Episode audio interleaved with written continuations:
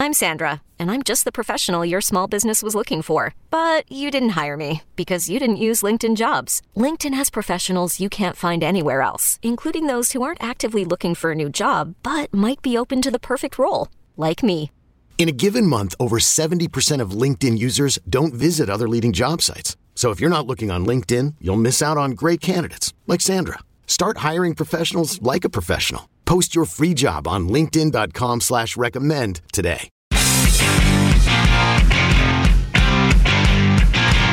Ugh, Comic Book Nation, Season 4. Here we go. Oh my God, what is happening?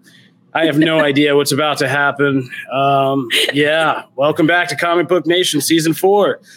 I'm your host, Kofi Outlaw, and we are all over the place. It's uh, Christmas Eve Eve.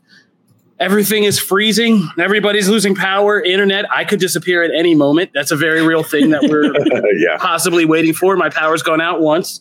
Uh, they just told us there's rolling blackouts in my area. So if I disappear on you, I'm sorry. But with me to carry the show are my excellent co hosts, Janelle Wheeler. Hi, I'm in Florida, but it's going to get cold here too. and Matthew Aguilar. What's up? Asheville. So, so, yeah, we thought we'd bring you guys one happy Christmas show, but uh, true to form, uh, like I said, we're dutching and dodging uh, the freezing cold weather, rolling blackouts, internet losses, all the fun stuff. So me the and the Goon. Cup are just going to be here holding it down, and uh, yeah. As That's promised, so if you guys cool. were listening to PZ, I promised you I'd have my Goon Cup here. Um, you know, so here we go. I have my uh, oh, very nice. I have my Grogu. Uh, there we go. So let's get live. Let's do what we came here to do. This show, it's been a kind of hectic run into the holidays. So I think we have a show here. I think we put together something. So let's see what we got. All right. Up front, we were going to start with our review of Glass Onion, the new Knives Out mystery. Uh, Matt and I checked this out. We, as a Christmas present, Janelle Wheeler is saving Glass Onion to watch with her family because she's not deep enough in this industry yet. You're never going to be a successful person in this industry if you keep putting family over like your own, you know, professional desires. But that's neither so here nor there. true. It has happened so many times. He's like, But, "Come uh, to this premiere." I'm like, "I'm supposed to go with my husband." He's like, "Nah, man, you got to go watch it when it premieres."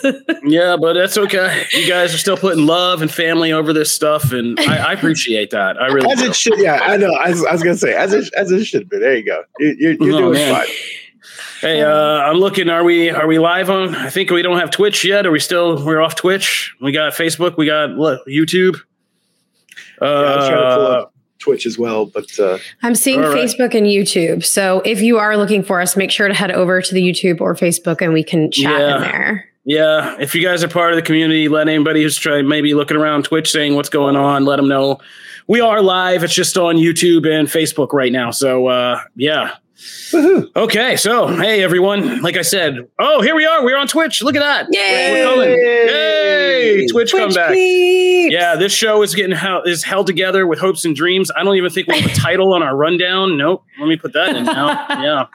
So it's been hectic over here. We've been trying to get ready for the weather, deal with family, deal with travel, everything we got going on, and you know we still got to work. So Yeah. yay, Christmas! All right, but we got to see Knives Out is now out on Netflix. I just spilled my goon cup. This is all going so swimmingly. oh, So, shout out to Chopper Nashville, great tiki bar that makes great cups with a lot of geek themes. And yeah, they had the Goon creator. So, this is where this comes from, if anybody's wondering. Let's talk Knives Out. The Knives Out mystery, the sequel to Knives Out, Rian Johnson's back, and he has a all-star cast for a new Knives Out mystery. It was released in theaters last month. It is now streaming on Netflix as of today.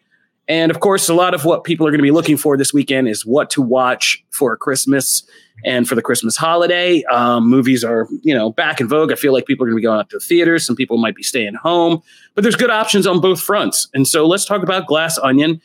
Uh, we'll keep it spoiler free because, like I said, Janelle Wheeler, this is her Christmas gift to her family. She's still putting personal stuff over heartless industry stuff, and we want to encourage that somewhat. So, spoiler free review from me is that Glass Onion is a lot of fun. I actually enjoyed it pretty. I think I enjoyed it more than the first Knives Out, even because Really?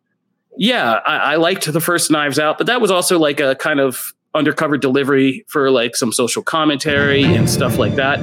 I had a lot of fun with Glass Onion being kind of more purely Rian Johnson reveling in the fun of what he's doing with this series um, of Benoit Blanc and just having this cast of actors come on play these kind of really outrageous characters. There's a lot of fun sequences in this. And I think it has fun with itself with the whole mystery aspect of the film. It, it it kind of plays with and has a lot of loose fun with that, and it doesn't take itself too seriously about. I mean, they're just funny kind of meta moments where even like the detective is like, "This is so stupid," you know, like, and it still does that, but also kind of has some nice twists, turns, and surprises. So I had, I mean, it was just fun. I had a lot of fun with Glass Onion, the whole cast. I really liked having them all together, and they even take some like you know major stars and make them fit well into an ensemble. So like nobody's really like overtaking the others. Everybody kind of has a moment to shine, and it was it was kind of it was good in this series. I could see how why Netflix is investing in this and how they can make an entire kind of anthology of films about Benoit Blanc getting into these situations and being this kind of like new age Hercule Poirot. And uh, Damon's asking, can you see it without the first one? Yeah, I mean, yes, you can. You just got to know that he solved a good case in the first one, and that's about all you need to know from the first one. It's an entirely new set of characters and story. So, like I said, it was just fun. Um, I'd have to go back and watch the first Knives Out again, and I will after this, but just to really see which one I like more. But the fact that I can't really distinctly tell you that, I think is a good sign because it just means the whole series is kind of fun for me and I like it. And I'll look forward to another one of these. And it's a good excuse for a bunch of actors to get together. And I normally don't like it when people ocean 12s it, you know, they ocean 12 it and just, which is, if you don't know what that means, just a bunch of actors getting together and kind of goofing off and, you know, just self indulgent kind of fun with each other. But this works. So yeah, I enjoyed it. Oh boy, Matt has that face like I don't know where he's going to go. No, no, no, no. I was curious. So is it just Ocean 12 or are you saying just like Oceans? Because like I love 11 and 13. No, but that's a distinction. Like Ocean's right. 11 was a great story, and 13 is like a sequel to 11, really. But like 12 is this one where they're doing the Julia Roberts thing and like having her play herself and it's just them all getting back together with a bigger paycheck and just kind of goofing. So you're cool with the like having fun as an ensemble, but just not when it goes off the rails.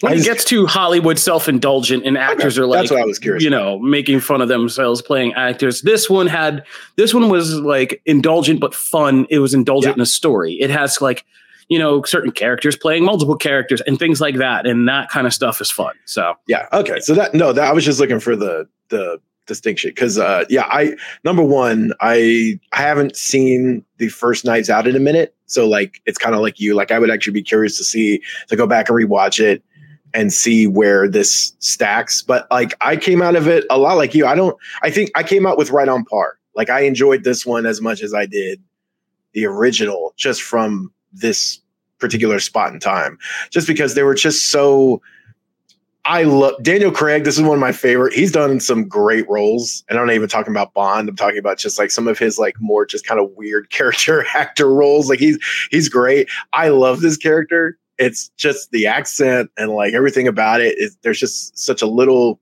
the over the topness of it. I adore. So I could watch him in this character in anything, and I appreciate the like anthology format of like yes, it is connected. It's in the same universe and everything, and it's and those things happened in the first one. But this is largely a self-contained thing, and I just like when actors just get to like play around a bit, you know. But within, like you said, a a controlled like a controlled format, or you know, there's still like boundaries of the story and stuff like that. That is interesting. And this cast is just really cool. It's it's it's made up of just a bunch of kind of eclectic personalities and he he's been hitting it out of the park for me uh, pretty much since uh, for a while. I mean, I, I don't think there's a Rian Johnson project I haven't liked in quite some time. So I just since uh, Brick, yeah, yeah, like I mean, that's just everything he does. It's just always just like a little. It's just so unique, and it's uniquely him. And you know, and and that goes like Star Wars too. Like everything that just comes out, like his voice still comes out in it, and I just really appreciate it. So yeah, I had fun with this, and, and I feel like I'm to say that a lot this episode uh, throughout all of our our our topics of just like, man, that was just a lot of fun. I I just enjoy how everything falls, and I love a good mystery. Like I'm a sucker for that. So yeah, I dug it, man. I dug it. I think this is definitely something that you should, uh, if you're looking for that thing to watch, this is this is the one. Somebody all in the game, one of our regular YouTube commenters, hey, what's up, all in the game, asked any Oh. comic book property you'd like to see Rian Johnson take on. And I never in a million years thought I would say this, but here we go. Matt, Merry Christmas. I would love to see him take on something like a Detective Chimp in Dust Justice League Dark Characters type of movie. I think he'd be great with that. To, to like Justice League Dark, what with Detective Chimp? Yes. Ah! Like I think I think he'd be good at that. And That's kind of amazing. making that I all agree. the right amount of funny, spooky, and kind of just irreverent, like good kind of mystery. Because Rian Johnson's been setting kind of noir mysteries. I mean, he's done it as Brick, as a high school drama. He's done it in Looper as a time sci-fi type thing. We've done the kind of more Hercule Poirot traditional stuff. And there is an element to like modern Justice League dark stuff with Detective Chimp that is kind of like film noir detective squad with a horror bend. And I think he would be good at that. So Oh my god, he would roll in that. That is such a that's such a good pick. Um yeah, I think um I think just that because of the quirkiness that is nature to that character, I think it would be such a good fit. I also think in the it, depending on what kind of story you're going for, a question movie or series Yeah. would be perfect for him. You know, especially if also like you had the two questions, kind of like you talked about before in a previous episode. We were talking about questions yeah, having the two a questions mystery over, yeah, yeah over interact like a- with each other oh man that would I would love to see Rian Johnson do that in Matt Reeves' universe. I've always wondered what would happen if those oh, two like man. actually Wow. met and kind of two guys that I constantly confuse in my head because of their work. Like if they actually were kind of related on something, I'd be super psyched about that. James Gunn, are you listening? All right, so as for marvel i'm trying to kind of think off the top of my head like a marvel character that would like really benefit from his Damon said West Coast Avengers, and that's not a bad idea. no Talking about Kate Bishop and all Yeah. them. you can because you can bring in all of those personalities to bounce off each other i think that's a i think that's a solid pick i can't think of anything else right Um, now but somebody uh, said- Cat. Black Cat, Jessica Jones. Are you black cat would be good yeah. Oh man, Black Cat series with uh, highlighting kind of the thief, and especially if they dip into like when she was like a mob boss, essentially. Yeah, that's what I Oh, was that's thinking. Because that's pick. that's the comic you introduced me to her, where she was like kind of like a There it is, Janelle. warlord. like she There was like is, Janelle. above a team. That's the one. Now Yeah. coming through. That's a All good right, one. Black Cat. All right, uh, Janelle. Any questions before we get out of here? Oh gosh, I'm honestly like just with the trailer alone, I already feel like I have too much info. So no, I'm going to leave it where it is. Like I, you just built the excitement. I'm freaking pumped. I love Knives Out. So uh, this is going to be really exciting. And it's hard to get my dad to watch movies. So getting him to watch this is a big deal. Understand? He's a sports guy. It seems about Dale. Yes. Yeah. Uh, I mean, all right, all right. So, uh, there's no cover your eyes with your parents moments. I can tell you that. You're, you'll be fine. oh, good. be all good. Yeah. All right, so that's it for knife or for Glass Onion Knives Out. It's on Netflix now. Definitely, I think you should press play on that. It, it's a good, it's a good watch, and and I enjoyed it. So, all right, let us know what you thought when you guys have seen it. Hit us up at Comic Book Nation. Subscribe to our YouTube page. Do all that, and uh, let us know what you guys thought because we always we like to know. Moving right along, I didn't get to fill this out. Like I said, things have been hectic, but we're gonna just check in with what's going on next with the DC studios. Did we lose Janelle for a second? Nope, I was here all along. Okay, all right. Oh man, this is gonna be a fun show. We've lo- we've already lost Janelle. We've already My lost Richard. I had a power. I had a power outage. Like, yes, the country is trying to hold on. To I will say that like their internet is very wonky because they were the hardest hit on the East Coast for the mm-hmm. hurricane that hit in September. So I Oh, was yeah. really scared about this. but we got it. Oh, We got this. Oh man, so I, I saw some breaking news. Jimmy Viscardi. Oh, Oh, you know, it's just community movie won't be about paintball or Dungeons and Dragons, which just means my level to see the community movie just went whoop. But uh, that's neither here nor there. So let's check on what's going on in DC. Um, I was checking in. If you guys watch Phase Zero, they they did a DC segment on Wednesday. Thank you guys for some of you for being like, "That's comic book nations in the territory," but we Yeah, don't. Why fight, did they Like, do his segment? they, they just had to. A lot of the phase, to be fair, a lot of the Phase Zero people are big DC fans. Jenna is a And- or major DC also- fan. Jamie's a big I DC mean, fan. everybody thought of James Gunn with like That's why Marvel. they should come over here more often. yeah, Yeah, that but- out. So guys, we don't fight. They, I, and as I said, when some of you were, I mean, some of you were stuck up on social media, but we don't fight here. we and as I said, one. it doesn't matter. Who's yeah, fighting? it doesn't matter because even if they do a segment in three days, there's going to be so much stuff that changes No, This is anyway. true. Tell them they owe us Yeah. a shout out. Well, They- not No, they, even did James- shout- no, they did. They Well, shouted us out multiple times. Yeah, we, we got Oh, well, very nice shout go. outs. Yeah, yeah, yeah. We See, got very this nice is shout outs. All good. good. Yeah, yeah, we scratch each other's backs. Like this is Exactly. all yeah, great. yeah, yeah. It, it was. Uh, So, it was, but it wasn't even James Gunn. It wasn't even also all James there's Gunn a fair amount of uh, and if we're being real the brandon davis causes a ha- like a fair amount of this stuff so we got you know Bra- BD is responsible for getting some of these quotes that start some of this stuff so True that. you know yeah, Yeah. yeah yeah it's on his shoulders but uh that's not us. But, uh, my point was that true to form as i said yes in the days since we have plenty more to talk about at dc so let's talk about what's going on now uh james gunn's out here just dodging and you know taking all shots from all sides um, I took another L. Somehow I took another L in DC How? before the year was out. he takes a sip.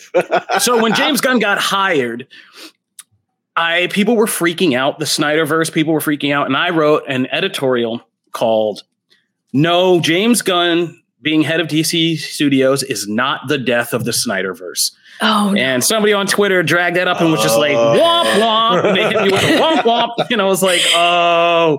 And I was like all defensive about it at first, but then I slept on it and I was like, nah, I just took another massive L. That's all there is to this. Like another massive L, you know? But um, yes, the Snyderverse is dead. So, you know, they did end it. And, you know, everybody's gone. Henry Cavill's gone. Ben Affleck's gone. Jason Momoa is not, is going to probably switch to Lobo. Ezra Miller's hanging on until they probably get done with this Flash thing, and like Gal Gadot is now kind of like on the sidelines too. So, yeah, so the Snyderverse is gone, guys. Okay, I was wrong. yeah, But- but Gal's not the Snyderverse. No, she. I mean, she is, but I mean, she Like, was only say- but, put but there we talked about this last time, right? Like, or like not last time, but we talked about this like forever ago of like what the definition of the Snyderverse is. So, like, I don't view like, oh, Gal's Wonder Woman, even though it did come from that. Yes, absolutely, that's where it originated. But like, I don't view her portrayal as Wonder Woman as, oh, that's gone because I think she's coming back for another movie. Like, Oh yeah, she could show up later. I mean, she's Yeah. the one person I would say they would keep to to doing it. I also wrote a thing said why does the now I did write another piece this week saying why this does need a reset. I mean, at this point, you can't keep mixing the I old and like. Yeah, you, you can't keep mixing. We just need a reset. That's what's happening for better or worse. I'll be sad too.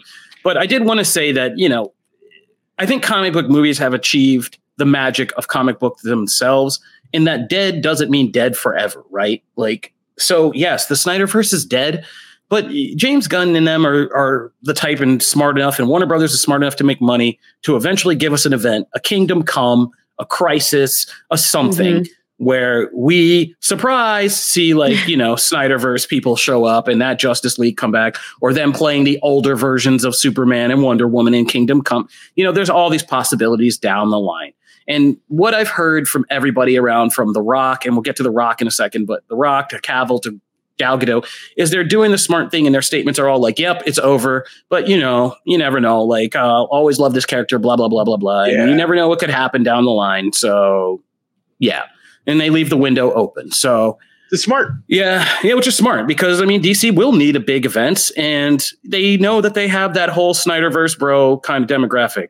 What I do want is people on the Snyder because I supported release of Snyder Cut. I was heavy in supporting that, but I don't want to get to this toxic place that it's getting now. Like It's fire now. James Gunn. It's Yeah, getting well, now? Where have you been I know last year? everybody's saying Nah, you and it. Connor and everybody is up on my butt about this, but like I was with I it mean, I was we up were on your butt about it a year ago.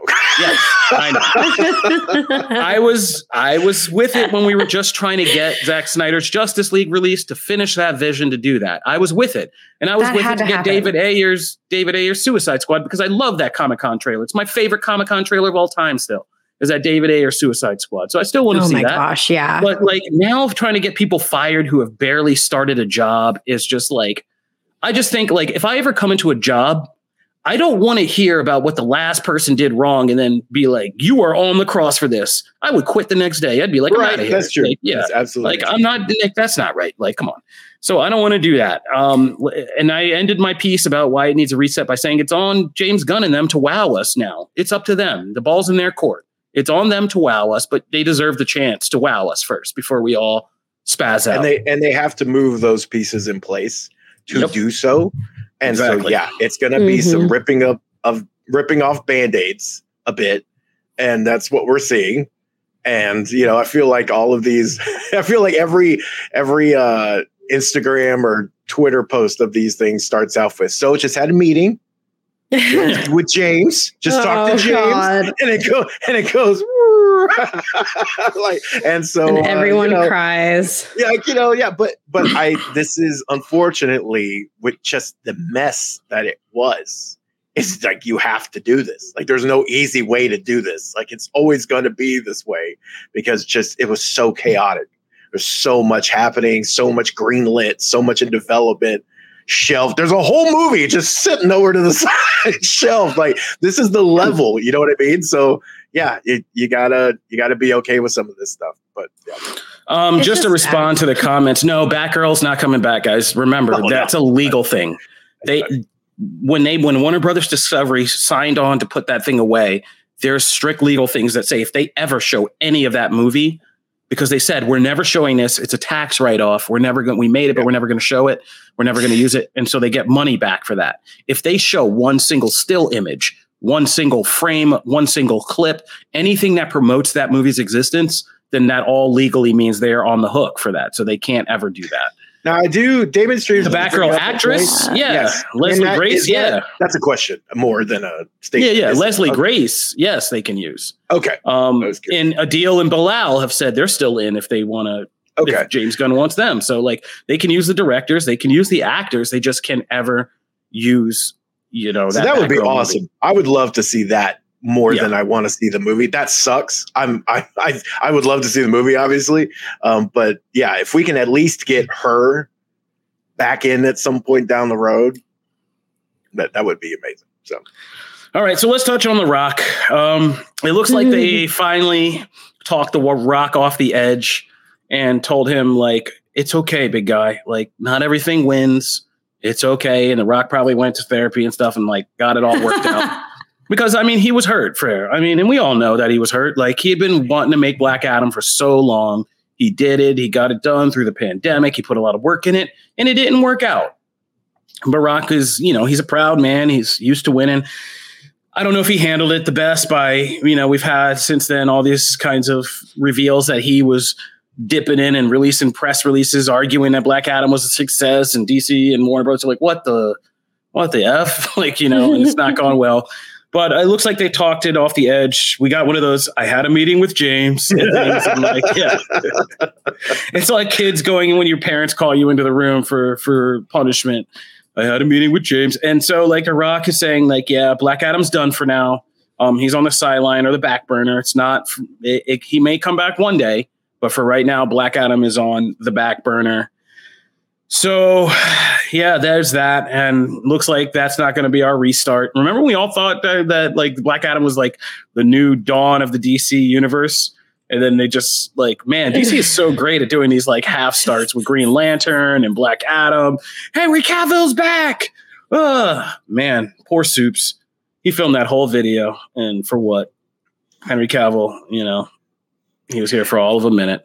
yeah, I did uh, like how Rock um put the how he put in it the way he phrased it was he's not in the first phase of the plans.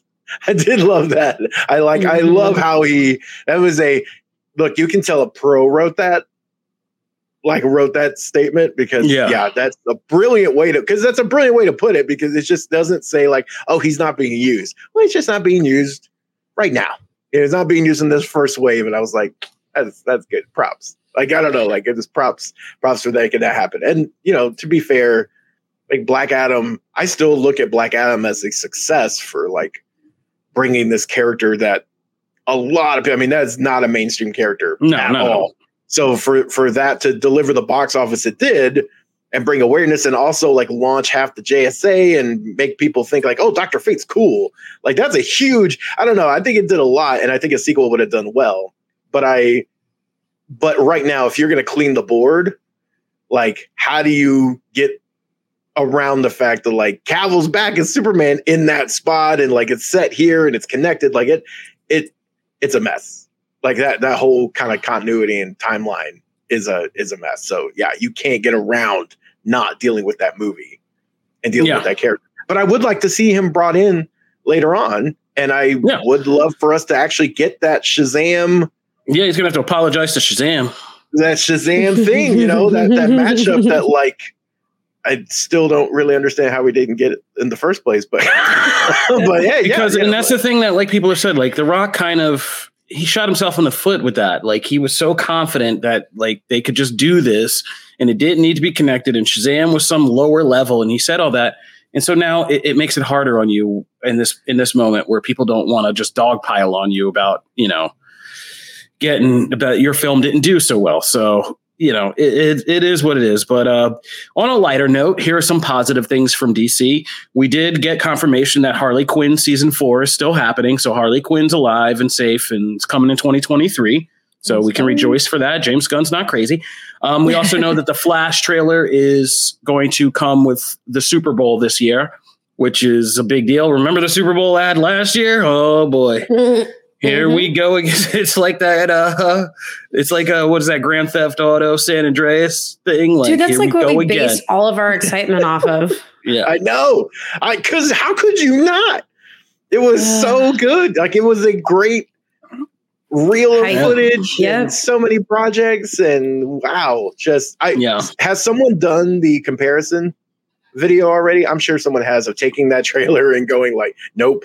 And then crossing out, nope, that didn't happen at 2023. Like it's like I'm sure if you go through that, there was what Yeah. two things that made it? Yeah. With the two Oh things? yeah. my Black Adam and the Batman. Yep. Yeah. That was it. Yep. Oof. So. and it paid for that, yeah. Um, Zachary Levi says everybody can chill. Zachary Levi says he's all good. In fact, he said something like funny. I forget. Oh, he said we're Gucci. That's what he said. Uh, I loved I don't his ever need. I don't need to ever hear Zachary Levi use hip hop slang again. But like, and he said we're Gucci. I, I So he's liked his video, by the way. I thought it was a really smart way of addressing it because he was pretty honest Yeah. in his like, hey, like you want to address everything and you see stuff that's not true, you see stuff whatever. And I, I liked how kind of genuine it, it came across. But I also liked the, you know, he was very frank about like, hey, if if my version of Shazam is not in the plans, I just Mhm. hope people liked the mark I left and we can all move on and I'll do other things. And like he was just very, I think it was like the perfect, I don't know. I I'll, I'll not say perfect, but I think it was about as well done as you can kind of make something like that of addressing all of these things in, in one video. And I thought right. I, I there was a lot of merit to what he said. Like I think that's the way we kind of have to to look at it, you know. So Yeah, sorry, I was just looking at the finer points of his video. Yeah, I mean, Zachary Levi, good brand ambassador, that guy. Yeah, he, very he much knows what he's doing. So he's still Shazam's still coming. You know, some of our favorites are still up there, right? Um, uh, there's going to be a lot that hangs on this Flash movie, though. Um, we'll see what the rest of the future looks like. Beetle's uh, but, coming! uh, yeah, and Blue Beetle's coming. Blue That's still a good thing. Um, James Gunn has also said we are there will still be an Elseworlds approach to this franchise. There will still be like the alternate kind of projects like Batman, Joker, things like that. They're not getting rid of that. Um, but DC Comics and DC Films will be synchronized a little bit more. We have gotten that kind of also promise from Gunn as well. So, you know, here we are as our amateur DC show. We keep clicking along week to week, and we'll uh, keep you guys updated. But for right now, I think it's looking like early 2023 is when we'll probably get the kind of rollout of what that slate. Yeah, so Damon, timely timely question. Yes, early 2023 is I think when we're kind of hearing they're they're going to roll out the slate and let people know what they have planned. So we'll see what that is. Um, all right, anybody have any concluding thoughts before we go to break? I'm just torn between excitement and sadness because I have full faith, but I also like, you know, kind of got really attached to certain actors and Jared Leto's Joker's dead, baby. Oh, he's so dead. yeah. That's okay though. not, not that one. yeah. yeah. I got attached to a lot of people. Look, yeah, I agree with Janelle on that. I'm I'm conflicted. I mean, there's there's the I'm very hopeful because we have two people in place and one in particular who has done this before mm-hmm. and has mm-hmm. done this in a very successful way and knows these characters. I know the Suicide Squad didn't like break the box office, you know, vault, but like, damn, that was a great movie. Like, I, I enjoyed the hell out. Yeah, I've rewatched it. it. I enjoy it. I enjoy yeah. it more and more as I rewatch it. Yeah. So I feel like, man, he can do that for some of these other teams and and characters. You know, I'm in. But yeah, like I'm saying goodbye to like my favorite Batman. Like my favorite movie Batman is Ben Affleck. Like I love mm-hmm. his Batman. So I my favorite Alfred. Yeah. Jeremy yeah, Irons Alfred. is my favorite Alfred. Like uh, there's certain parts to, and I enjoyed. I really liked Henry Cavill's Superman. So like, yeah, I, the there's some great. I just never thought he got the vehicle. No, to really take advantage mm-hmm. of it. And that's um, the sad thing about all like this. Jared like Leto. A, like, like Jared Leto. uh, fair enough. Fair enough. Yes. Fair enough. Yes. I love Janelle's it. Not wrong about that. Circle, but um, yeah, I mean, that's the weird thing about this is it's always going to be this weird stutter stepping that mm-hmm. happened where like these people should have had a much bigger run but didn't, and DC keeps doing that, and that's the real tragedy of all this. Is like, yeah, and, and they've all been pretty dutiful and cool about hanging out and and coming back and doing things for the fans and saying, yeah. all right, all right, and yeah. just Cavill like this last one, I know he's like punching a wall somewhere, but you know, I'll support Warhammer just because of that. So you know, this neither here nor there. But uh, these times are a changing. All right, we got to take a break, but when we come back, it's time for our main event, guys. We reveal to you what our top three movie picks are for 2022. Plus, we have some big comics to talk about. If you are just watching the show in a short version, be sure to subscribe to us on your favorite podcast platforms and on our YouTube page so you can always come back and check out the full version of the show later. Otherwise, we'll see you after the break for our top three movie picks of 2022.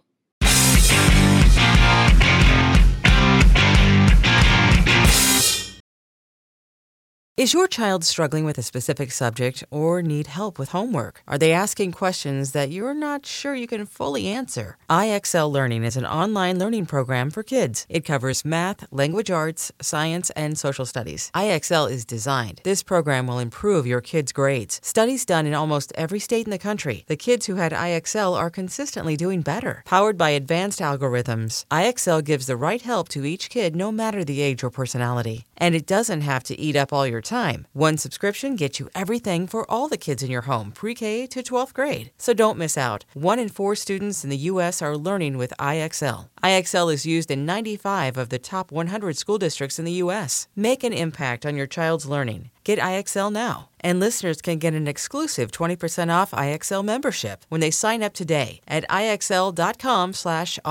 Visit ixl.com/audio to get the most effective learning program out there at the best price.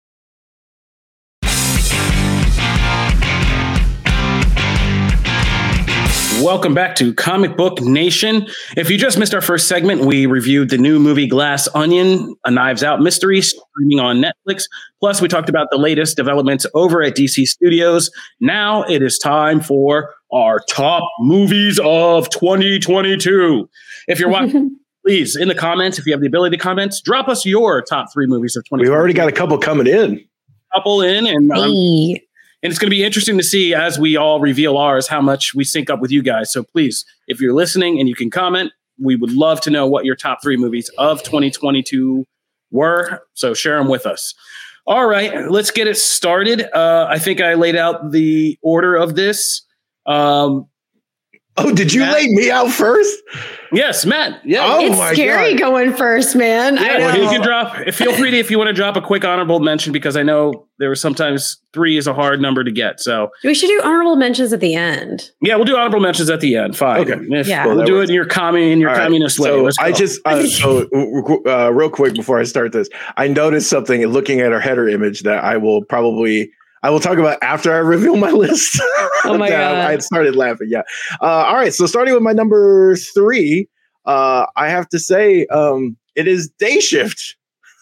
I loved this movie so much. I I just Oh, came away. yeah. I I here's the thing. Number one, number one, 2022 was full of movies that actually like hit streaming and not theater, right? So I actually had to go back and like make sure I counted everything because I there was a couple I was like, oh, I forgot that that, that like hit throughout the year. A lot of movies have hit this year. Um, so Day Shift, though, as I mentioned before, it's just like super fun. I, I, the the action scenes and like the vampires were actually like creepy, and the action was like gory, and there was just so much like visceral nature to that. But then like I laughed throughout the entire movie. Like uh, Franco and Fox's like chemistry and back and forth stuff. The stuff where like I, I mean I'm going to get into some spoilers here. It's been out long enough. I feel like it's fine. Like when he's when he's actually like, walking around without a head and he's like holding his head in his hand. All that stuff was hilarious. Like I just I laughed throughout this Snoop Dogg. Like his role is He did great. Yeah. ridiculous and it's so over the top and fun. I just I just loved it. So I thought this one was not one that I thought of immediately, like when I was going through movies. And then as I went back, I just like couldn't get it out of my head. So the Day Shift is number Totally three. forgot, I love Matt. this movie so much. And I want a sequel. Please, Lord. Yes. I want a sequel so much. So make this happen, Agreed. Netflix.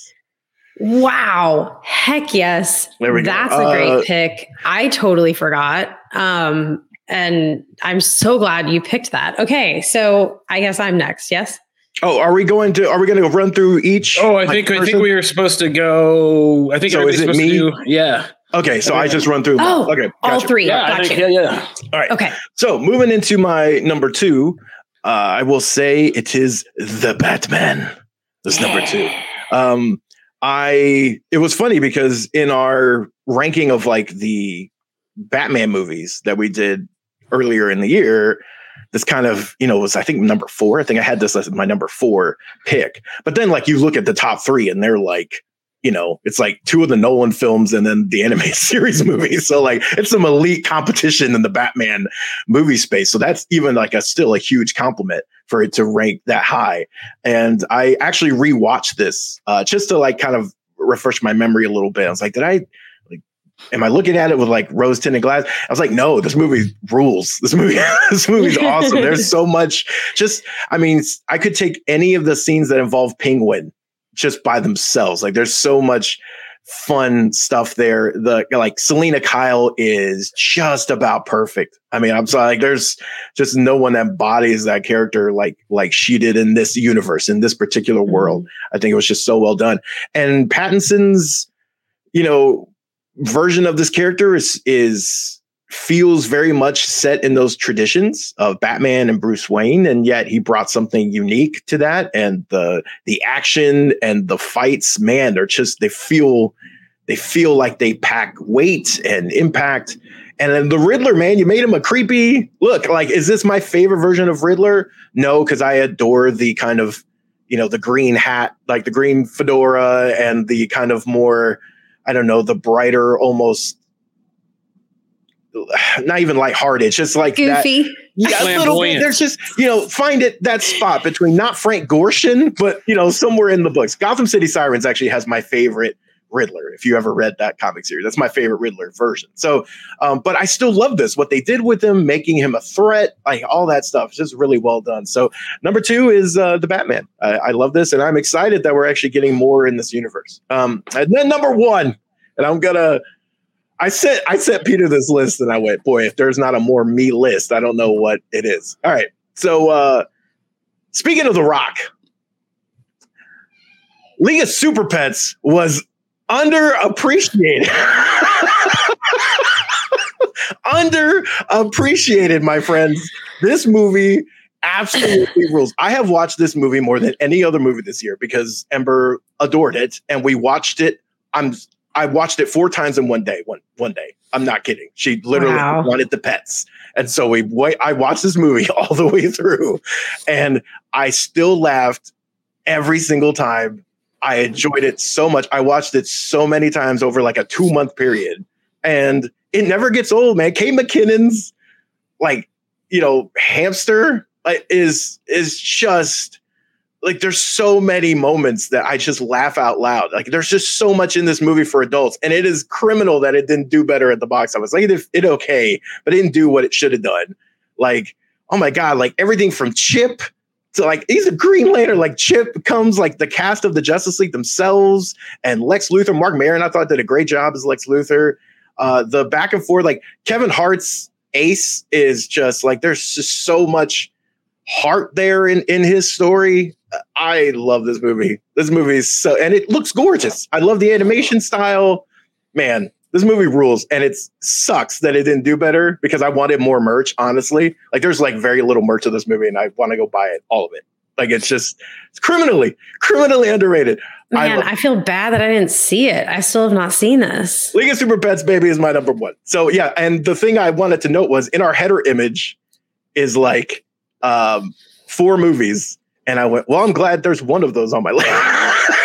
'Cause I'm gonna get I'm gonna get eviscerated if none of them were on my list. So, uh, so yeah, there you go, uh, and we'll do honorable mentions at the end. So that's my list. Awesome, dude. I'm gonna go watch like several of these now. Um, okay, so my turn. All right, right? Am I- It's my turn. Yes. Yes, go ahead. Okay, so um, when I was picking my list, I, I was just kind of thinking, like, right off the bat, like, what were the most memorable for me? Like, what do, I don't even have to look up lists. I don't have to think about it too hard. Like, what am I clinging to still now? And so, for that reason, number three for me is Multiverse of Madness. Uh, this, I know that I'm a little biased with the Strange love and now even the Wanda love because she's in my top five faves. Um, but this just felt different for me. It just felt a little more adult and um, a little less like cheeky, obviously, than like Thor and Guardians and stuff like that. And so I, I know it's really hard to judge like huge events like this, uh, you know, against Endgame. And I know that some people don't think it lived up to that, but I truly loved this movie. And I feel like every time I watch it, I do love it more. And I feel like the special effects were beautiful. I loved the level of gore. Um, and of course, there are little things that I would change, but against all of the movies I could have picked, this is honestly probably the most memorable, as in like, oh my God, I remember that moment was strange. Oh my God, I can't believe they did that with Wanda. Uh, Like there's moments like that. And so I I will always like just fan out on this type of content. And even though I've seen so many other movies, I'm not just trying to appease our comic book fan. Like this is me truly just like loving the film. So that's my number 3. Love it. My number two is the Batman. So I'm with you. Hey. I'm with you, Matt. I can't believe it. I have to eat so much crow. When they first announced Pattinson as Batman, I was just not one of those people that was having it. I was a huge Twilight book fan. And then in the films, I kind of like felt let down. Like I liked like the first one, but then I guess I kind of grew up over the span of like reading the books and watching the films. Wait a minute. What? Yeah, a little bit. Yeah, this kinda- is new. This is new information. Janelle was a Twilight fan. Oh yeah, huge. I Oh, love God, vampires. where's my goon cup? Oh, I boy, love it. I'm a Vampire Diaries I, girl. but that's why I don't love Twilight. I love the vampires. originals. Oh, yeah, I boo. it's definitely a different take. Yeah, it was. It was all different, but I like I did not like Pattinson, and I was kind of like hell bent against him in this role. And boy, oh boy, was I impressed. Like he was no longer the Harry Potter dude or the sparkly vampire. Like he was Bruce. And I love that. Um, I loved the chemistry between Batman and Catwoman. And even like Penguin was great because you just, I, I can't even see Colin in that. Like it, it just was so different.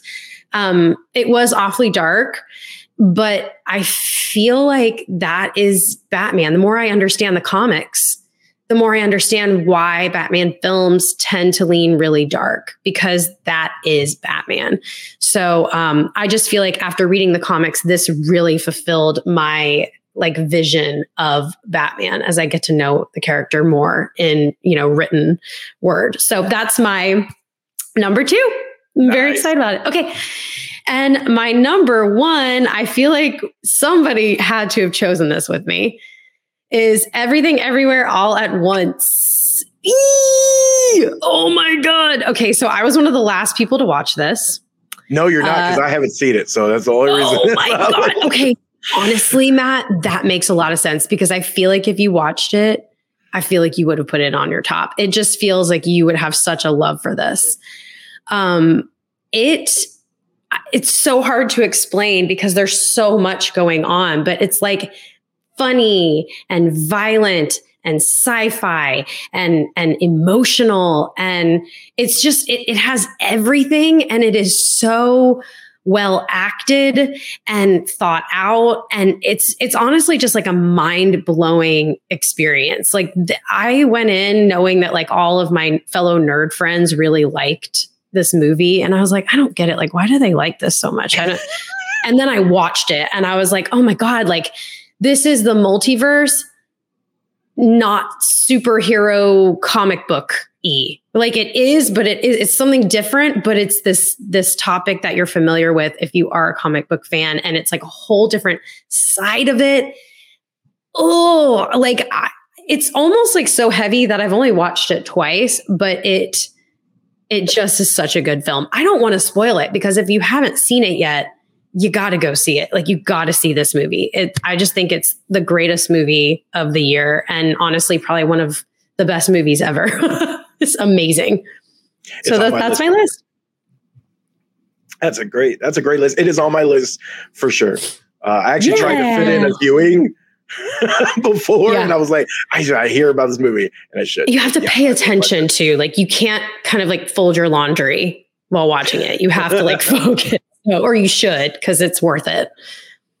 All right, Kofi. That's an ironic way to put that movie. Uh, I can't fold your laundry. Um, but all right, so let's get to my picks. Um, I know some of you. I rarely bring it up on here for uh, you know legal reasons and all that good stuff. But uh, I also have you know I do I guest on uh, what a podcast X, a podcast I do with my old Screen Rant buddies Ben Kendrick and Rob Keyes. And so you're gonna, if you guys, you some of you, shut up. And some of you, all of you, all of you stream here. Yeah, yeah, cheat on us. Janelle's like, after I'm done here, I'll be dipping into my other boo, my own stream. So I'll be back. On so anyway, so I do that with them, and I know some of you are fans and you listen to both. So I don't. I just want to put it out here. And there's a rare occasion that I have a differentials in my list. That's not that's not an accident or me cheating. Um, I had two number three picks that were very close, very close. But I, I chose them differently for each of those. So don't come at me online. I, I purposely did that. For this show, my number three pick is Barbarian. Um, oh, Barbarian is a movie that I didn't see coming. I've stopped watching movie trailers a lot because I like it so much more now that I don't. But I had not heard of this movie. I had no idea about it. We were going to talk to Justin Long at Comic Con, and Jim Viscardi was like, go out into the dread and like the far reaches of San Diego and go screen this movie, please. I was like, Jim, I have a lot of parties to do this night. He was like, come on, we need you to do this. I got know, I was like, all right. So I go out into this movie theater way out in the San Diego mall and I'm just walking to this screening event. And I'm like, okay, let's just do this. I'm all bummed. I'm like all alone. And I sit down and I see this movie. And right from that moment, I knew this was going to be something special because of how much of a crowd pleaser this was for just a select group of people who just ventured out at Comic Con to see it. And this movie has so many layers in just how it kind of peels them back and delivers some horror scares and stuff that I, I knew it was going to be special, but it had been so long that I, since I had seen a movie become a cult hit. And you know, a movie's a cult hit when it doesn't have big advertising, it doesn't have like trailers all in your face. People aren't talk about it when it's coming before it comes out, or even when it comes out. But you start to hear that word of mouth, right? People keep mentioning it. You hear it in conversations. You're talking to people out when you're out at bars or parties and stuff, and people are like, "Have you seen this movie?" And that's what I started hearing. And Barbarian has really just kind of like ramped up slowly and me going out and hearing people just talk about this movie pass it on to each other when it hit streaming it kind of took off and it became really successful and it is one of and it's not without reason there's so many horror films that are thrown at us but zach Cregger and took a kind of minimal cast minimal budget and made an entire horror movie that has a deep kind of rich mythology to it and some really gross scares and things you have not seen before in horror and moments that are just so crazy and disgusting and like horrific that they're going to stick with you forever. And just the pacing of this movie from the premise in the beginning of a woman coming to an Airbnb in a dark, stormy night and finding there's a dude already in there, and that whole drama to what comes in the second and third acts is crazy. Um, yeah, so Barbarian. Just watching this like thing is freaking me out. oh, dude, if you guys haven't seen it, you guys got to get up on this. It's on HBO Max now, oh and oh I, I, highly recommend it for this weekend if you're looking for some Christmas horror. horror counter programming. And this one does it all. Like it's the awkward, like I said, the awkward showing up with a stranger. Is this safe type thing? And then it gets even crazier from there. So Barbarian, I haven't seen a movie be a cult hit in a long time. So I picked that as my number three because all of my choices had to do with something that was significant for movies and why it was significant, not just as a movie that I like, but for movies itself. And so this was the first cult hit I've seen in a long time and well deserved. And it's hard to do stuff original in horror. It's really hard. Everybody's doing it all the time, but Barbarian did it. Um, let's go to my number two. And my number two is Top Gun Maverick. Um, it came down to Avatar in this for movies that were big visual spectacles that pulled people back into the theater and and really got people getting back to what we love about movies as a theatrical experience. But ultimately, I had to go with Top with Top Gun Maverick because whereas Avatar was the sequel to this, you know, groundbreaking three, you know, film 13 years ago. I mean, Top Gun is a movie that has been here for what, like nearly 40 years now. Um, we've been living with Top Gun and has been this enduring classic. And the thought of making a sequel to that has been, is such a big risk, such a big, crazy risk to ever match that original movie that like you would have bet the odds against it. Then there was the pandemic you know, even our good company, the awesome Paramount, wanted to probably dump this thing on Paramount streaming to get Paramount Plus up. Tom Cruise kept the faith and said, no, we're going theatrical. Like, we're going to wait. We're doing this. And it paid off. And that faith was rewarded with like over a billion dollars and yeah. people being really happy at the movies again. And this is the first time in a long time I haven't seen like as much debate. And there's always debate because Twitter exists now, but like people were generally just happy with this movie. Yeah it was a crowd pleaser. Everybody in the theater was, it, it's the first time in a long time I've seen that shared movie experience where everybody shut up and was quiet for like these thrilling parts on the edge of their seats, laughing at the laughing parts, kind of really taking it in the dramatic parts. And yeah, it was, it was just, it, they nailed it. Tom Cruise did it. And he brought back and showed us the love of movies like that cl- in a classic way um, practical effects, doing the flying, you know, doing all that crazy stuff, IMAX presentation, the sound, the editing, just everything about we love about movies is is just inherent in this, and it couldn't have come at a better time when we needed it to kind of get us back into theaters and shake off the cynicism of like, yeah, it's cool to be home. I'm never going back to a movie theater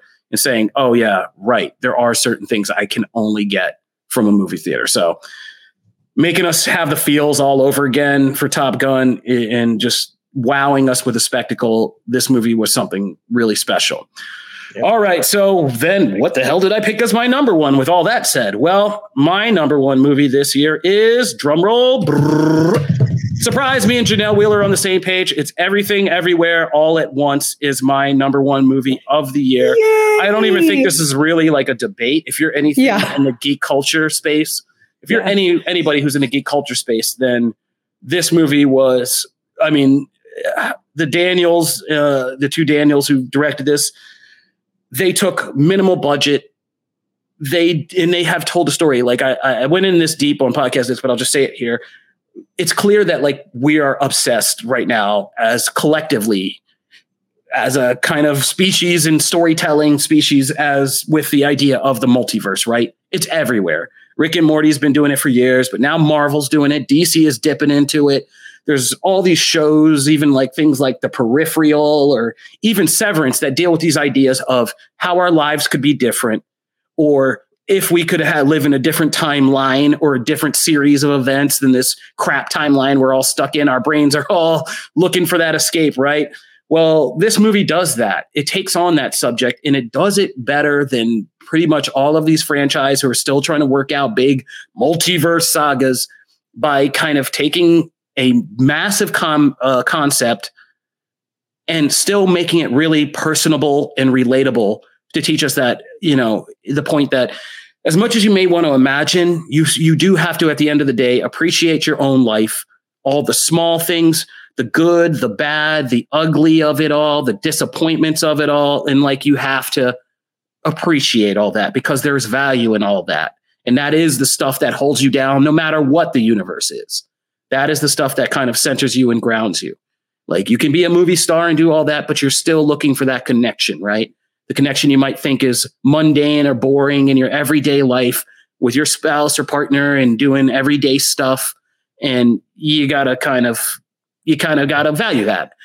It's also i mean this is i janelle was kind of tr- trying to express this but i think this is the one of the most comic booky movies i've ever seen in my life like this looks like one big graphic novel come to life with alternate timelines built on junky tech all these alternate universe. There's entire sequences in this movie where it's just two rocks hanging out, looking over like a grand landscape, having these subtitle rock conversations about philosophy and life, right?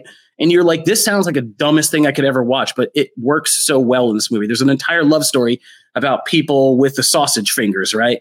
Um, between two two women and sausage fingers, which could be gross or just weird, but like it, it, you like end up tearing up and getting really heartfelt about these things. And so this movie does a lot of wild out there concepts, but like I said, grounds them in a way that makes you really think about your life and appreciating it and getting away from this high fantasy of I could have lived this different life or had this better life and all of that and makes you see something. And the cast is amazing. Michelle Yeoh is a freaking worldwide treasure and these guys finally were the guys who were like she can do not just martial arts she can she can't she's not just funny she can't just be martial artist she can do everything and like yeah let her do everything and Ke Huy She shows it in one movie. Just yeah, in everything one, movie. This is like a highlight reel in one movie. And so Ke Huy Quan from uh from Indiana Jones and Goonies comes back and this guy really does also ground this movie in a really real way, playing her husband and and doing this. Um, Jamie Lee Curtis is amazing in this movie. Like everybody's amazing in this movie. And like I said, it's built off these central actors who go through these different phases and these different performances, but it it's amazing. Visually, there's so many creative things that happen visually, so many different concepts, so many out there things that happen. But I, I mean, for me, this was the best movie of the year. And I don't know if the Oscars and stuff will recognize it. It's nominated for six Golden Globes already. But um, it, it's it, it, it really was the best film of the year by far for me, um, and it wasn't even close. So that is my number one pick. Um, we'll go back down the ladder with our honorable mentions. Um, these aren't in videos. We don't have videos for this because we just stuck them on. But uh, last night, somebody brought it up when I was doing the podcast X thing, and I had forgotten about this. But no, this was definitely my honorable mention. Everybody relax. My honorable mention is Prey. Um, Prey mm. relaunched the Predator franchise. Mm.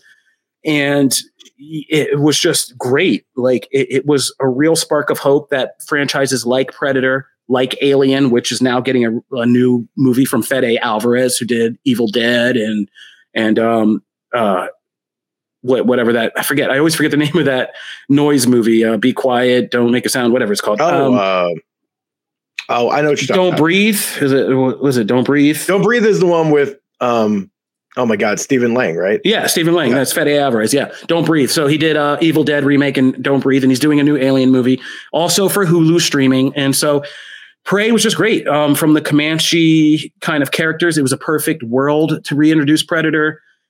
The Comanche uh, Native American characters and that culture was awesome to explore.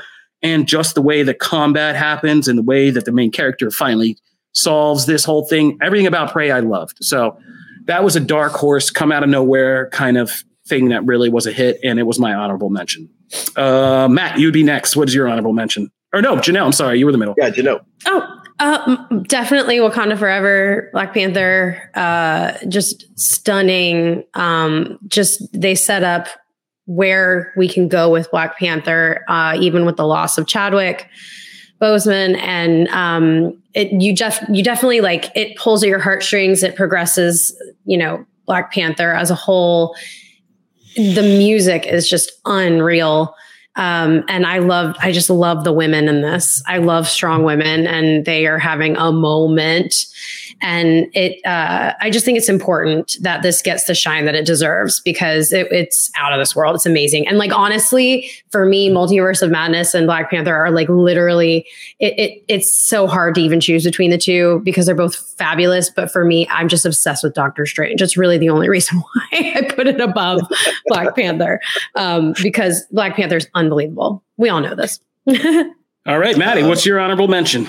Uh, honorable mention. I'll go with uh, the bad guys. I loved that movie. I thought it was. Uh, was that was that this year? Yeah, that was this year. It was. It was like wow. Yeah, super wow. Um, but uh, yeah, no, I really enjoyed that movie. I thought the animation was gorgeous. I thought it was. It's like Kofi said, kind of about horror, about like how it's hard to find original horror.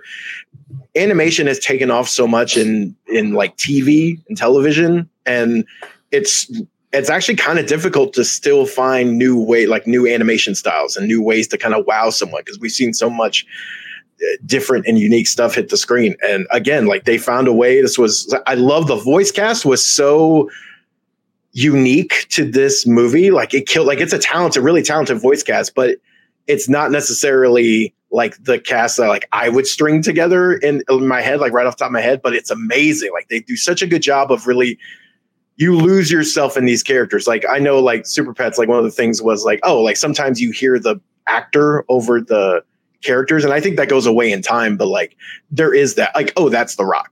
Like that sounds like The Rock. You don't have that here. Like they really lose themselves in the characters, and it's great. So I thought that was uh, really underrated. It also, again, it did well the box office, but like underrated movie. I thought it was really fun. So that's I enjoyed the bad guys too. I've watched that a couple times this year. All right, mm-hmm. Matt, you you're still up because those are our top three. Oh, let's do our wrap up so we can make a video. So let's go back through everybody much faster than we did TV. Let's go back through what our top three are, starting with you, Matt, just in like one sentence for each. So we can make a nice video out of it. Okay. Uh, number three is Netflix's Day Shift. Really fun, super gory vampire film that I just loved. Uh, number two is The Batman. Uh, again, thought it was it's it's one of the most iconic characters in comics and on film, but they found a way to do justice and bring something new to it. So love The Batman. And number one, League of Super Pets, uh, because that film is just hilarious, heartwarming, everything you want in a family animated film. So that's me. Honorable mention. Yay. Honorable oh, mention honorable. would be the bad guys. Forgot about the honorable mention. Sorry, the bad guys. Uh, such a just delightful animated, uh, like the action in that, like the chase scenes are great. Love that movie. You should definitely check it out. Janelle. Yay for me. Okay. Number three for me is Multiverse of Madness. I'm a huge Strange fan. I think they did a great job of showcasing multiverse and uh, giving Wanda her opportunity to shine. We had a lot of oh whoa minute uh, moments in it, and I I I love I love Doctor Strange. Okay. My number two is the Batman. Honestly, the more uh, familiar I get with Batman comics, the more I'm really digging darker Batman type films and uh, TV shows. So this one really spoke to me. I thought they did a great job. And Pattinson, I'm eating crow. He nailed it, and I did not think he was going to. and my number one is Everything, Everywhere, All at Once. This is a spectacular extravaganza of multiversal exploration, and there's so much emotion and heart. I cried, I laughed. Um, I felt so attached to so many of these characters. It was incredibly acted and uh, just really, really enjoyed it. And this is not just one of my favorite from this year, but probably one of my favorite movies ever now. Uh, my honorable mention is Black Panther Wakanda Forever because they did a beautiful job paying tribute uh, to Chadwick Boseman as well as progressing the Black Panther um, future and what we're going to see coming forward or going forward with this establishment and these actors and these characters. Um, the music is gorgeous. It's visually so impressive. And uh, yeah, it's really, truly kind of tied with Multiverse of Madness for me. They're both just, I love them both. All right. And for me, my number three pick was the horror film Barbarian. It's been a long time since I've seen a horror movie really just go and you become a cult hit through just word of mouth and people reacting to it, even though it didn't have a lot of marketing and promotion or fanfare to get people into a theater to see it. And so it's really impressive to see this film that I got to see early on go on and become one of the breakout horror hits of the year. And it's one I'm going to remember for a long time. My number two pick is Top Gun Maverick. This was the movie that got people back out into theaters and really, for me, was a signal that, yes, as far as movies and enter in the entertainment industry, this was the end of the pandemic when people started going back out and seeing this movie in droves, getting back out to the theater. It made a billion dollars and it managed to actually be a quality up to the measure sequel to the original Top Gun, which was something we all thought was nearly impossible. My final and number one pick was also Everything, Everywhere, All at Once, because in this kind of time where we're exploring multiverse stories all over the place, this was a movie that reminded me why I love movies when creative people don't have the biggest budget in the world, but find actors, story, creative ways of expressing film and, and visuals to create a story that really touches us on a deep level. And this one really kind of settled all the multiverse storytelling I probably ever need with reminding me that I should love my own life in this version of this universe and the people in it and stop get out of my head about how things could be different, which is a hard thing to achieve. So the fact that it did that was pretty amazing. And Michelle Yeoh is a treasure. And uh, Ke Huy Quan is great to have back. And my honorable mention was Prey, a movie that rekindled the Predator franchise and showed us what is possible for some of these big franchise, you know, veteran franchise movies when they get good people to take, again, creative ideas that don't need the biggest budgets in the world, but have creativity and new context and things that make old things fun again. And Prey definitely do that, did that. And I'm hoping the Alien franchise gets that next in a couple years. And yeah, so that was a great time. All right, those are our Comic Book Nation top three pick movies of 2022. I phrased that badly, but we want to hear from you guys. So be sure to hit us up on social media and let us know what your favorites from the year were as well. A lot of people have a lot of great things they're dropping in the comments, and uh, yeah, we want to hear more of them. All right, moving on to our final segment today. Matt, take us through comics, please. All right, so uh, the big one we're going to lead off with is Dark Crisis on Infinite Earth, number seven uh, the big finale of this event that leads into of DC and and the next big year of, of stories from DC. Uh, I I really enjoyed this. This had a lot of uh, this had a, like a, a very high bar to hit um, because obviously and any ending to a crisis has a lot to do because they have to set so much up. Uh, and this one has like an epilogue that feels like it's got like plants the seeds for like three or four stories and then there's like another te- there's another tease and then there's kind of like the future of the justice league. There's a lot going on here but i thought it did it really well and also i just appreciate any time what i what i what i'm probably going to look back on that dark crisis did was put the focus back on legacy, which is one of the stronger points of DC, and Nightwing in particular, being the bridge between the kind of long-standing heroes and this new wave. And and he's the one. He's he's the in a, in a lot of ways kind of the Superman for for a generation of heroes because they kind of look to him more than they even look to some of these longer held icons. So as, as, as a Nightwing fan, I think I got a lot more out of this issue than someone probably who isn't necessarily a Nightwing fan will. But I really enjoyed where we leave things off. I thought it did a good job of bringing kind of tying together the threads and then leaving a bunch open for future stories. Uh, there is an epilogue that like kind of has to do with Amanda Waller and this new you know group that she's got and like some of the things they tease there i don't know how i feel about because they're kind of things we've seen um, in just the comics universe deal with. But I am interested to see where that goes. So like there's certain parts that like I didn't like love, but I think overall as an ending to an event, uh, I, I thought it was really good. I actually really really enjoyed this. But uh, what'd you guys think?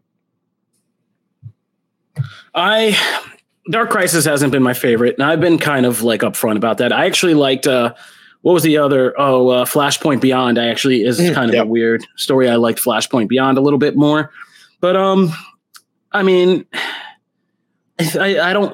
The thing about it is, DC keeps doing these events but I don't feel like any of them actually resolve things. Just like they can't ever decide if they want to have a multiverse or not, and they we keep going back and forth on this point. Oh, agreed. Um, yeah, and now it's just like right now we're in another like okay, we're back to a multiverse. Anybody can tell any kind of stories, anything can happen type deal. Yeah. Um, and, and so this was just a vehicle to get us there, and I didn't find it particularly compelling. I love Nightwing but I, I, thought this was a waste of him and Slade's story. Like, I, I, don't need Slade and Nightwing on a grand comic book event. I love it when like Slade's just murdering people and like Nightwing has to stop him when like it's more of a crime story. You know what I mean?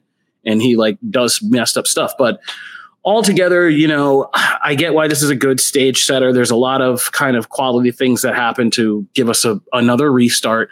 And I, and, and truth be told, I, I am always, whether it's New 52 or Rebirth or Dawn of DC or Brightest Day or whatever, like I, I do enjoy those times when DC gives us a new universe to explore for a bit.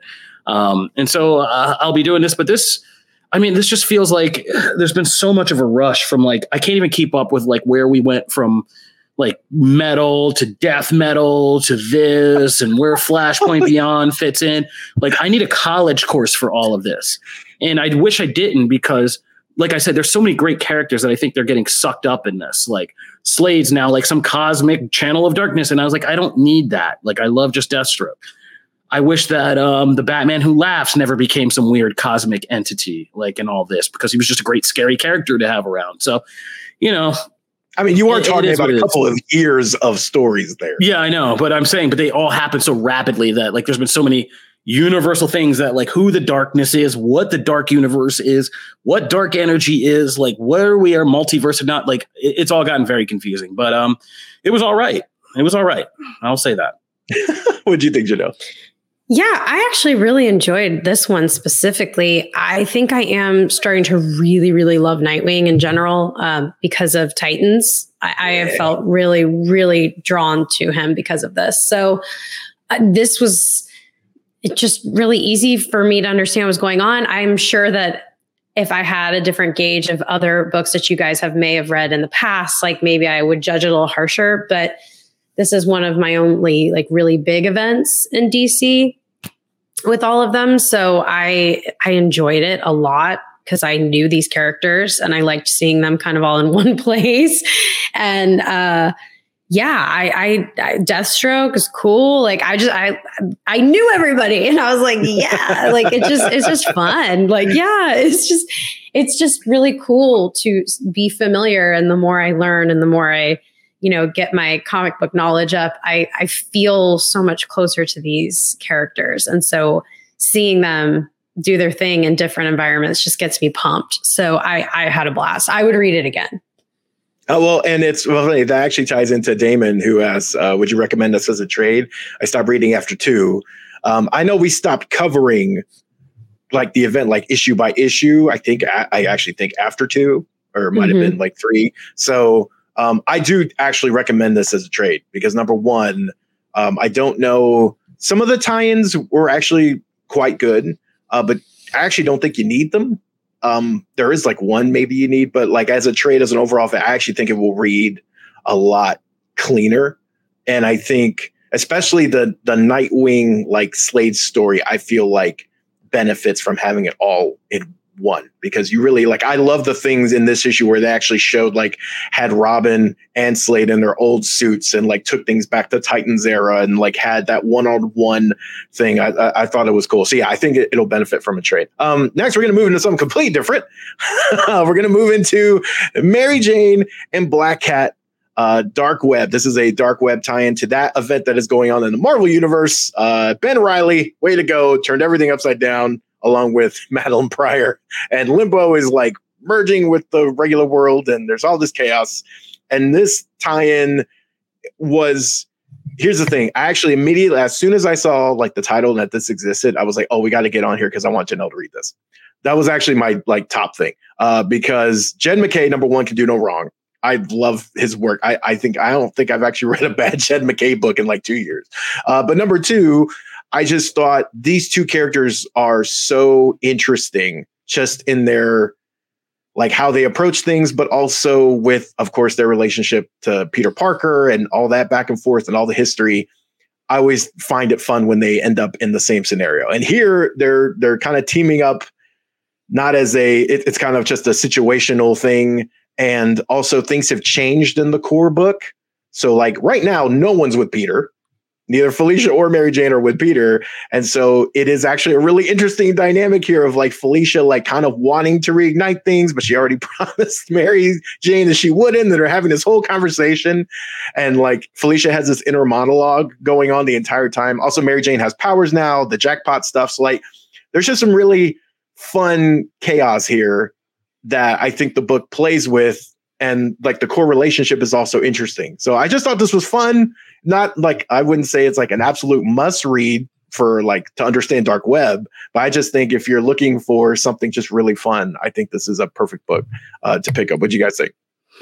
Um, I'll just say real quick, I thought it was a lot of fun too. Um, dark web, I'm still kind of weighing whether I like dark web or not, but um, this book had a lot of fun things, and just hearing Mary Jane and Black Cat, who have been these two women who in the previous eras of storytelling have been kind of these you know these trophies circling around Peter Parker for him to pick and choose, but kind of giving them agency in their own story. And I like the constant references to saying like, does this like they don't even like I don't think they mention him by name, but they're like, does he? No. And they're like, no, no, no, no, and they're like keeping him out of it. And in the book, kind of by extension, keeping him out of it is is really good. It gives these ladies, I mean, it passes the Bechdel test and like gives us a chance for these two girls to talk. And I do love the interplay between them with Felicia trying to be good person and like support Mary Jane, but wanting Peter and stuff like that. And yeah, it was interesting seeing them together. Mary Jane having powers and being able to do stuff is interesting. So I was actually surprisingly into this book. Oh yeah. I love this. I love this so much. I just really want to be Black Cat, please. Uh, I can make my hair whiter. It's fine. Come on, Marvel. me, call me up. I'm your girl. Uh, God, I love Black Cat so much. I'm so obsessed with her. Uh, Mary Jane's so cool in this too. I, this is just such a vibe and the women are so beautiful. Like they're just drawn so gorgeous. And i the playfulness i'm so interested in the powers that you know mj yeah. never had. Like i'm just there's so much going on that i'm all about and i am gushing over it.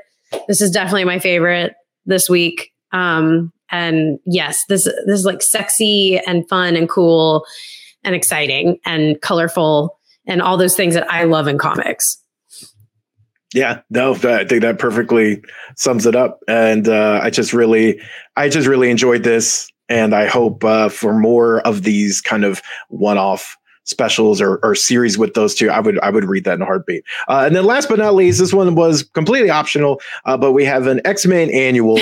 Uh, it was always going to make the list, really. I didn't read that it was optional, so I definitely read the oh, whole thing. yes. Okay, so here's the thing: it has Firestar.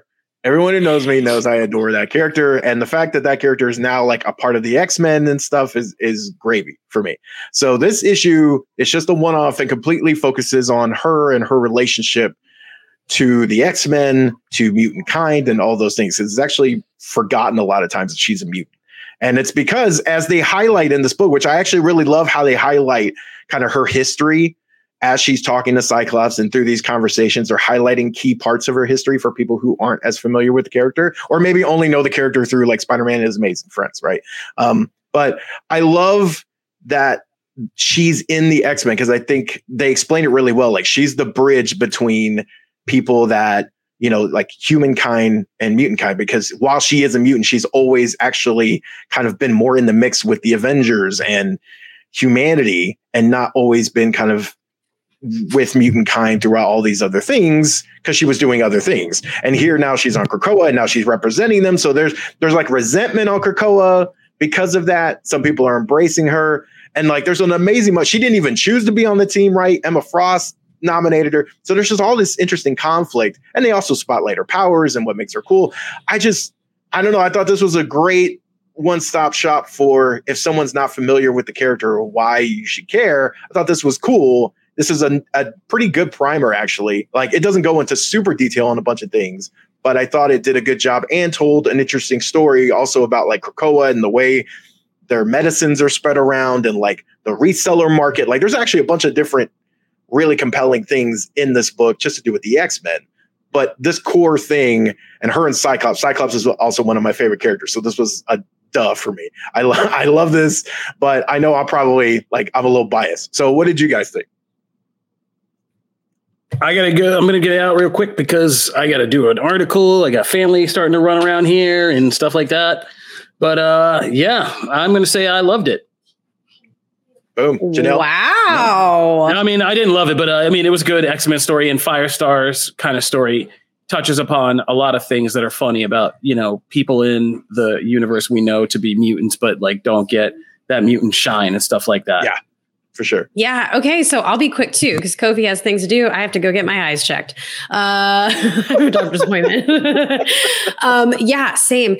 I really enjoyed this. I can't believe it. I know I'm not the biggest X Men friend, um, but this did a great job of explaining things. I didn't feel lost, and I, it was good vibes. I thought it, they did a great job.